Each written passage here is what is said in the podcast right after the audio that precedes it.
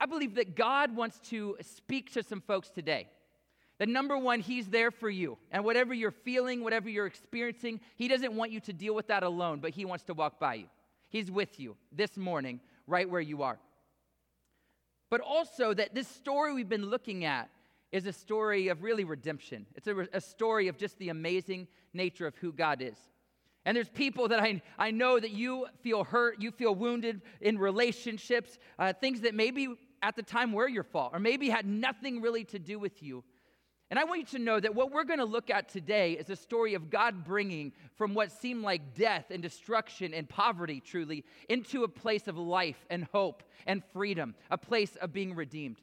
And I believe that today God wants to give a message to some folks that He has not forgotten you. He loves you. He cares for you. And this didn't happen in a day. And God, it may not look like one day that bam, it happens. It might, might not be today. But God is with you. And if you continue to say yes to Him, if you continue to go after Him, there's a Boaz, and it may be a guy or it may be a, a lady, but there's He's with you and He will take care of you and He will support you and He is your God.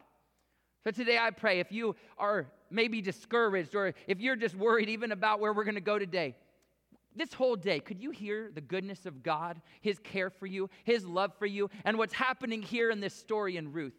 He's got a plan for you. He has a plan for your future and for what He's going to do as we continue to say yes to Him. In fact, if we could, let's just take a moment. And Lord, we are so thankful for who you are. And we pray for those that maybe life doesn't look in this exact moment how they planned, how they wanted. And uh, Lord, I pray that today you would come and you would wrap them up. Lord, that they would feel your love way better than any person, Lord. They would feel you and your care for them. And they would be able to trust you and just continue to say yes to you, not get sidetracked by uh, even things that are good, our own emotions and our own desires. But Lord, that we would say yes. And in time, God, that you would fulfill every desire. Lord, that you would cause everything that needs to happen to come in place, that you would take care of every need.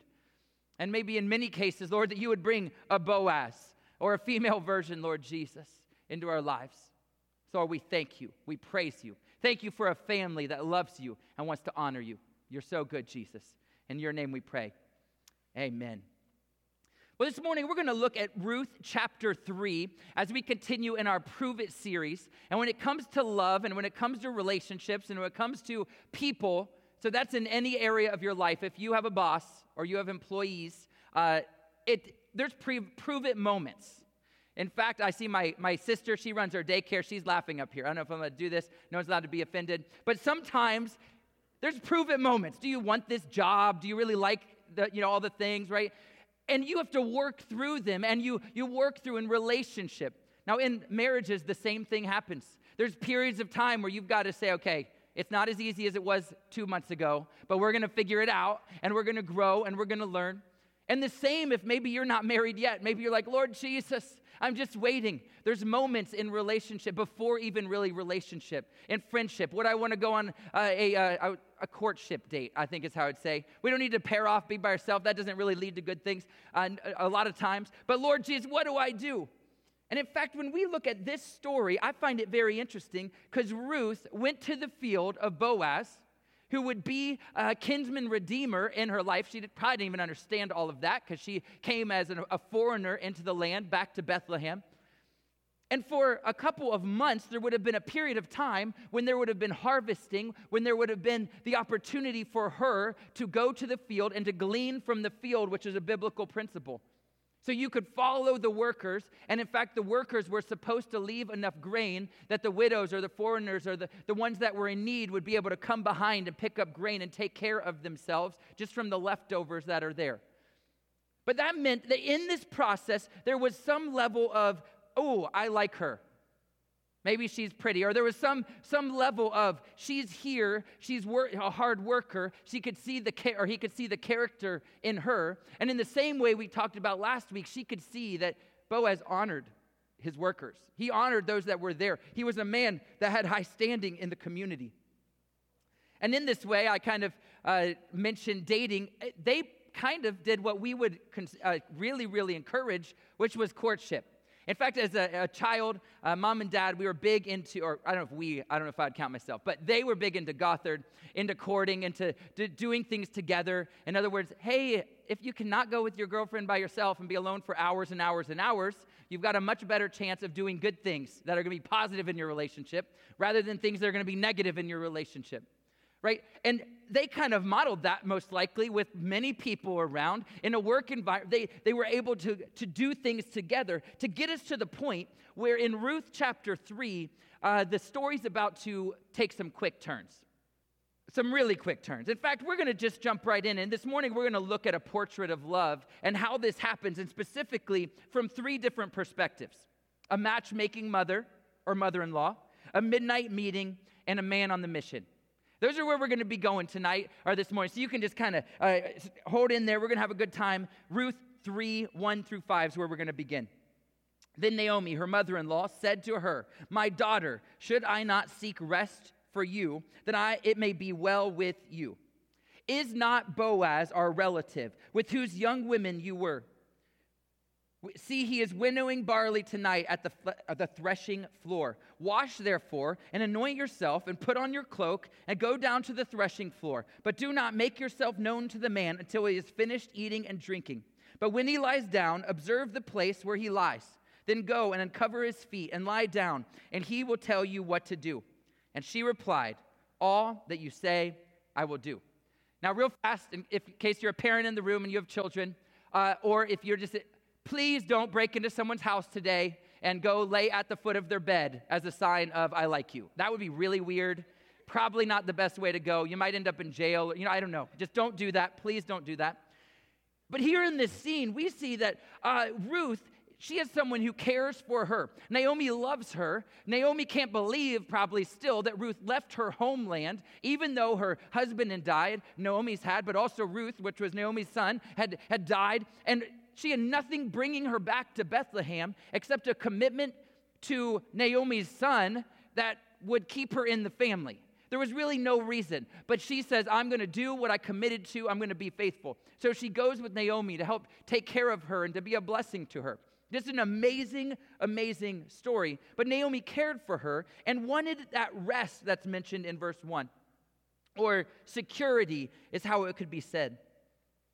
Naomi hoped for that security from the very beginning of this book. She wanted security for her daughter in law, who had become a daughter to her.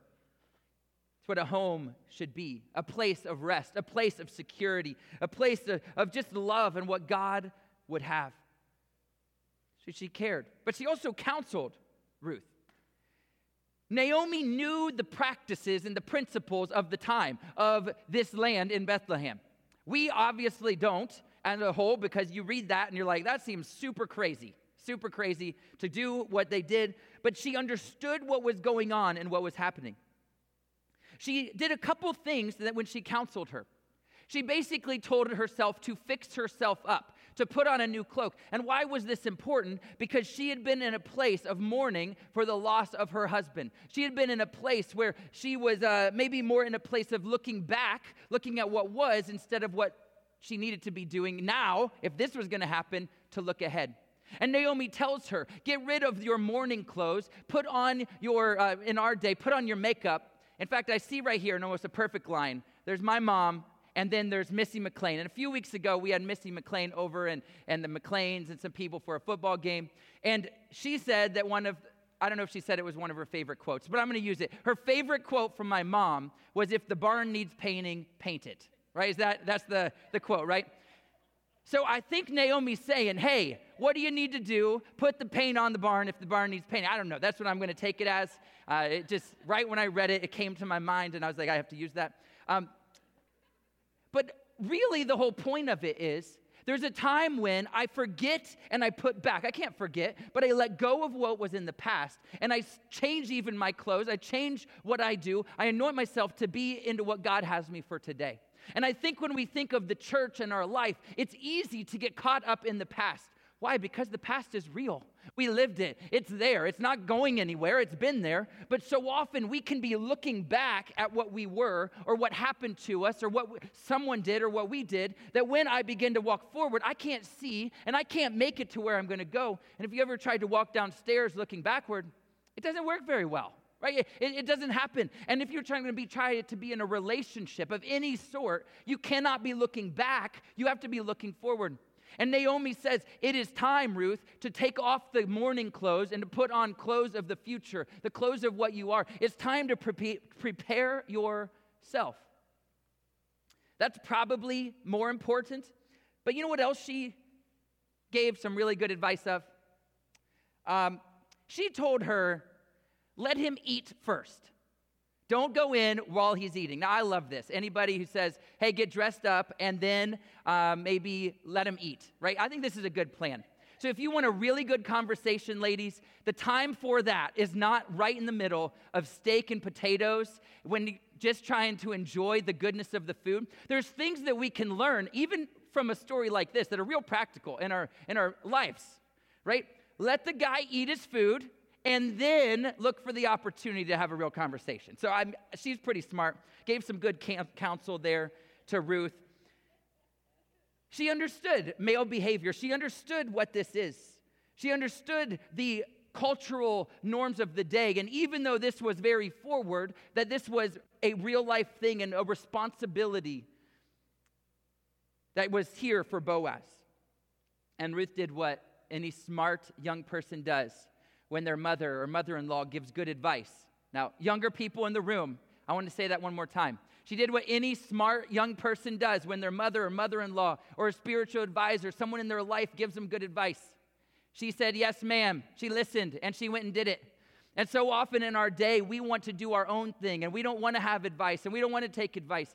And I can guarantee you that just about every time you look back and you say, hmm, if I just would have listened to my mom, or if I just would have listened to this spiritual uh, uh, authority in my life, if I just would have listened, life is a lot better. So, young man, young woman, when your parents say, ah, I would stay clear of that person, I encourage you to listen to them and to stay clear of them. And if your parents like someone that maybe is around you, guess what? That's probably a good sign. It's probably a sign that if you also like them, that's important, but if you also like them, that maybe this would be someone that you want to go after. Right? There was something that she understood. I'm going to do what I've been called to do. I'm going to listen to advice. I'm going to uh, lay my own, even could be, desires down to say, Lord, what is best for me? What is best for my future? And I believe God puts it all together where our desires, Sometimes those that love us the most, their desires, the most important, his desires with ours, go in a healthy way to experience what God has for us. So we see this matchmaking mother, and then it turns into a midnight meeting. Now, this is where on our day I would encourage young people avoid midnight meetings. Just in general, if you're in a dating relationship, probably just avoid them. This is a special case for a special reason. Uh, but in verse 6 and, uh, through 13, it says So she went down to the threshing floor and did just as her mother in law had commanded her. And when Boaz had eaten and drunk, and his heart was merry, he went to lie down at the end of the heap of grain. Then she came softly and uncovered his feet and lay down. At midnight, the man was startled and turned over, and behold, a woman lay at his feet. He said, Who are you? And she answered, I am Ruth, your servant. Spread your wings over your servant, for you are a redeemer. And he said, May you be blessed by the Lord, my daughter. You have made this last kindness greater than the first, in that you have not gone after young men, whether poor or rich. And now, my daughter, do not fear. I will do for you all that you ask. For all my fellow townsmen know that you are a worthy woman. And now it is true that I am a redeemer. Yet there is a redeemer nearer than I. Remain tonight, and in the morning, if he will redeem you, good, let him do it. But if he is not willing to redeem you, then as the Lord lives, I will redeem you. Lie down until morning. We see here that Ruth goes through with what her, her, her mother in law had spoken, goes to the grain heap, uh, in fact, a threshing floor, just to, to put this in our mind. Why would he be here? A few weeks ago, we talked about the time of the judges. And the time of the judges meant everyone did what was right in their own eyes. It was not a good time. which meant people would steal and take and uh, do whatever they wanted to do. So you had to leave somebody to guard your threshing floor because if not, when you came back in the morning, all of your work would be gone.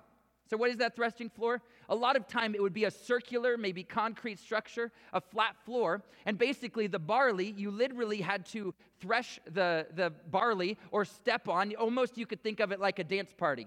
If we had our best worshipers here from worship service, we could just worship on the, the barley. You kind of break apart the barley from the chaff, and then you literally would throw up in the air the, the chaff, the stuff that you don't want. And on a good day with wind, the chaff would blow away, but what you wanted, the barley would stay, and you would have what you could sell, what you could eat, what you could use.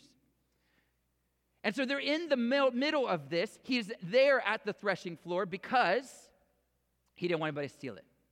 Probably right at the end, the, the harvest was about over. It might have been the next day they were going to do something with it. Who knows the exact timing? But it was important to make that happen. It's also important to realize that we don't know for sure. There could have been other people around because it might have been that there were several. It could have been that he was there all by himself. We don't have all of the details. Sometimes there's just vagueness in the scriptures. Also, you could read this and think, this does not sound like a good choice from being pure and from doing what they needed to do and, and, in, a, in a way that God would honor. And I believe, reading the scriptures and, and looking at the word, I believe that God uh, used specific words when this book was written. And I believe that it would be clear to me, at least, that they chose to do things the right way. That they chose uh, that this was a sign, this was something that could be done, but then they chose to act accordingly to what they should, to wait until the morning. And in their day, all they would have to do is be sure he's the kinsman redeemer. Be sure that ha- that happens. Work out all the details. And then it would be right for them to be, to be married and to consummate that marriage. But I believe they waited in that time. Once again, there could have been, maybe even probably were people that were around. So I believe that they walked in the principles of the Lord and what he would have in their day and in ours. But we see in this midnight meeting a couple of things. There's unusual practice here. It wasn't immoral, we mentioned it wasn't some indecent proposal, but it was simply the woman's way of letting the man know hey, I'm interested. Hey, I want you uh, to be my husband. In fact, talked before, women, sometimes men just simply need prompting. Sometimes men need you to be really just open with them and uh, maybe maybe in the marriage proposal part maybe but also if you're married in the room Sometimes we need you just to tell us exactly what you want. Because if not, 99.9% of the time, we're not going to get there. Whereas it just is the way that it is. So we encourage you, just like here, this is very forward. Sometimes we need you to be forward and just tell us what you want, because then we have a chance of actually doing it and making it happen. So she does that. She goes in and tells this in this unusual way. It's an unusual proposal. We think of the man asking the woman, and uh, in this case, it, it mentions that Boaz awakens from his slumber or is shocked.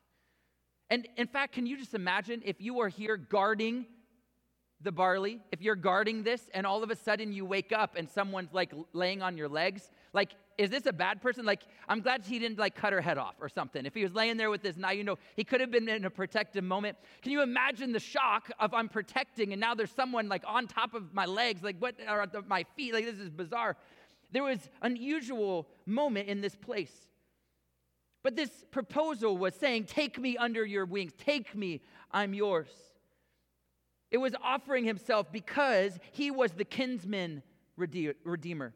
The Mosaic law uh, uh, made this opportunity that Elimelech had died, that her husband had died, and now he was in line. So for him to take her meant that, that for Naomi, for their family, for their name, it was restored. It was made new, it was made whole. What had been taken and stripped from them would be returned to them because of Boaz and the fact that he was the kinsman redeemer to Naomi and thus to Ruth. It was an amazing thing because of this responsibility that would come to protect the family. But it was odd in this moment for four reasons. The woman proposed. Young person here proposed to the older. We don't know exactly age, but it was probably a fairly substantial gap in age. The field laborer the one that had nothing proposed to the one who had everything. And a foreigner proposed to a citizen. So we rem- remember that Ruth was from the outside. And when I think about this unusual proposal, when I think about this portrait of what God is doing and what He's saying, does that sound to anybody else like what God did, what Jesus did for us? We, owe, we have nothing. We're a foreigner. We have no hope. We are out in the middle of just our sin and our problem and our pain. But Jesus came. He died on a cross for us. He gave everything, leaving heaven to come, to die, to be uh, resurrected so that you and I could regain some sort of footing, some sort of grace, righteousness within us, because now what He did covers us. That's the, the level that this would come to in their mind, that this was an absolutely amazing moment. And it's the same proposal that when we come before the Lord, we say, Lord, forgive me of my sins, make me new. And instantly, grace washes over us and what was no longer matters. What has been taken from us no longer matters because He restores and makes new and welcomes us into His family. What an amazing moment. And it's a moment that released an unusual promise. He praised her for all the things, for all of the people. In fact, it said that the town member that knew that she was honorable, knew that she was a special person. She could have gone to anybody, probably, that was, that was um, you know, single in that day, but she went to him, the one that stayed in the family line, that restored to Naomi and to her what God had spoken. And he said, I will do anything. I will pay any cost. I will give up anything. That nothing is going to hold me back from, from doing this.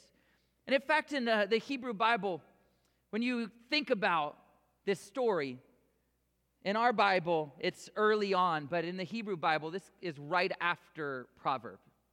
Proverb 31, the 31 woman, the virtuous woman, it leads right into the book of Ruth. And they would understand that because that's who she was.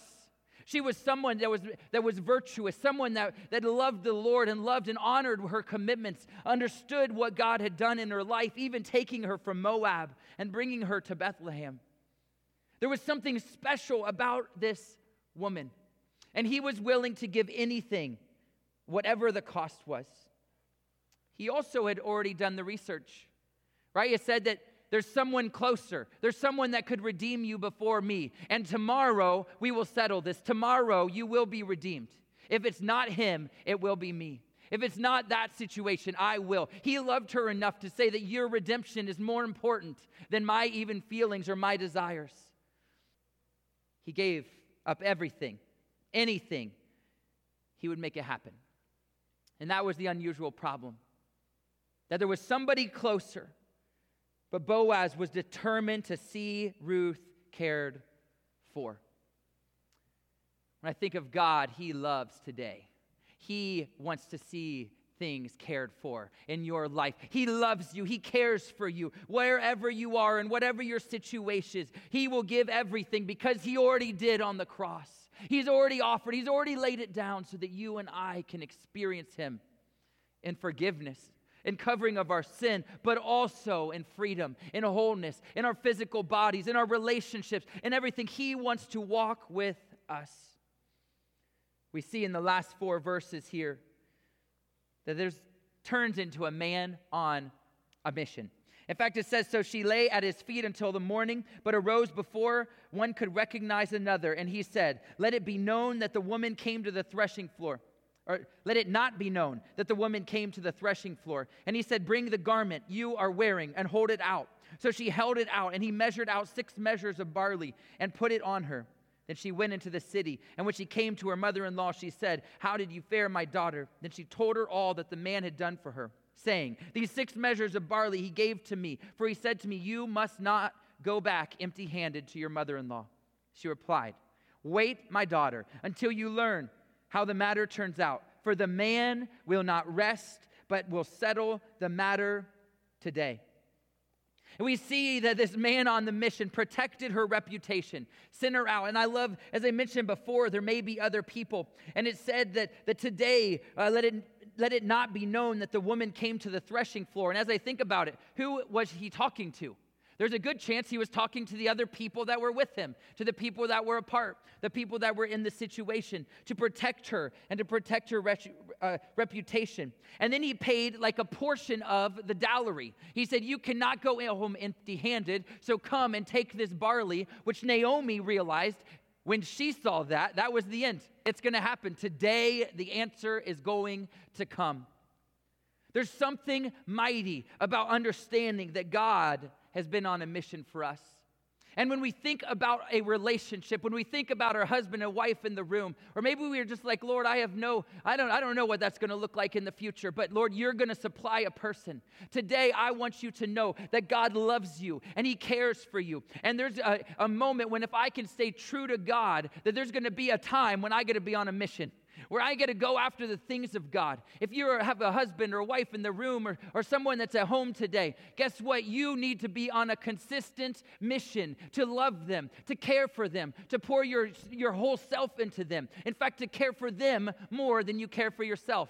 Because if so, your marriage will be great. But when you decide, I'm going to do what I want, I'm going to be on a mission for my own desires and my own needs and my own uh, wants and what I want to do, then no relationship is going to work. No relationship is going to be fun or easy. But when I pour into the other person, when I give my life to protect and to care and to lift up, then all of a sudden the goodness of God can be poured out. And we can have relationships and wholeness in our life. I want you to know that God will guide you to pure, redeeming love when we get out of His way. And that's my prayer today as a church family that we say, Lord, I want you. I want your goodness. I want your love to pour into me. And I desire pure, redeeming love. And Lord, that means I'm not even going to go after only my own desires or my own thoughts.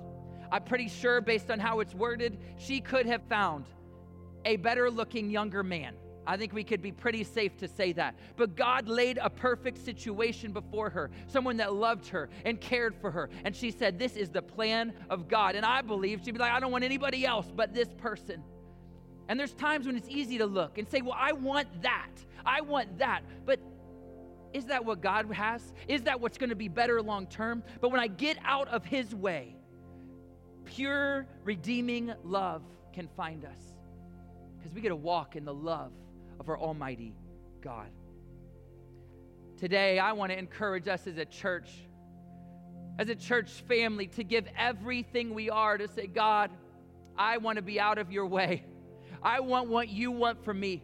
I want the best that you have for me. I want my relationship. I want the person I'm sitting next to. I want that relationship to be the best possible. Or, Lord, I'm not going to get in front of you. And, Lord, the person that you're going to bring me in the future, if you're not married here today, if that's a desire of your heart, Lord, I'm not going to get in front of you. Who knows the time period that it took? Who knows how long it was? But God, I'm to wait. I'm to be patient. I'm to do what you want. And I'm to wait for somebody that cares about me more than anything, that gives, gives and sacrifices and will pay any price. Because, Lord, I'm not to settle for anybody but your best in my life. And on every other area of our life, Lord, you're my Redeemer.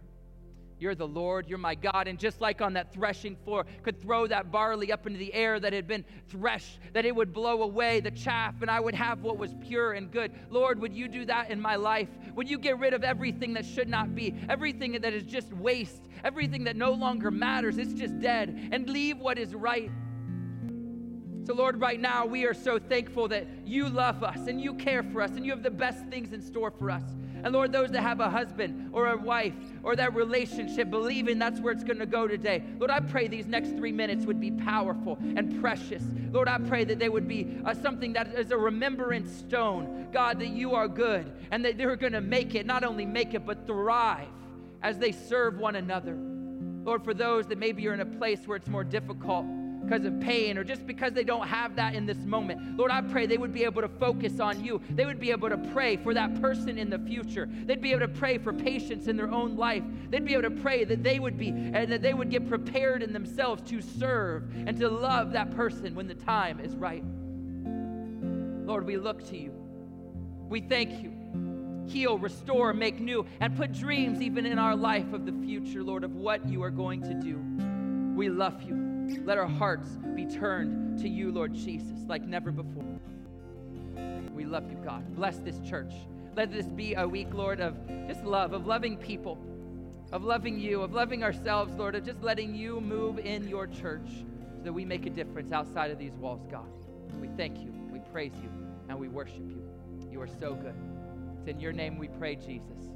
Amen and amen. Well, thank you for coming to, to coming for church today and for just loving the Lord, loving who He is, and loving what He has for us. Uh, but pray you have an amazing, amazing week. Be careful what you watch. Be careful what you listen to. Be careful what you talk about. Savor the presence of Jesus. Have a good one.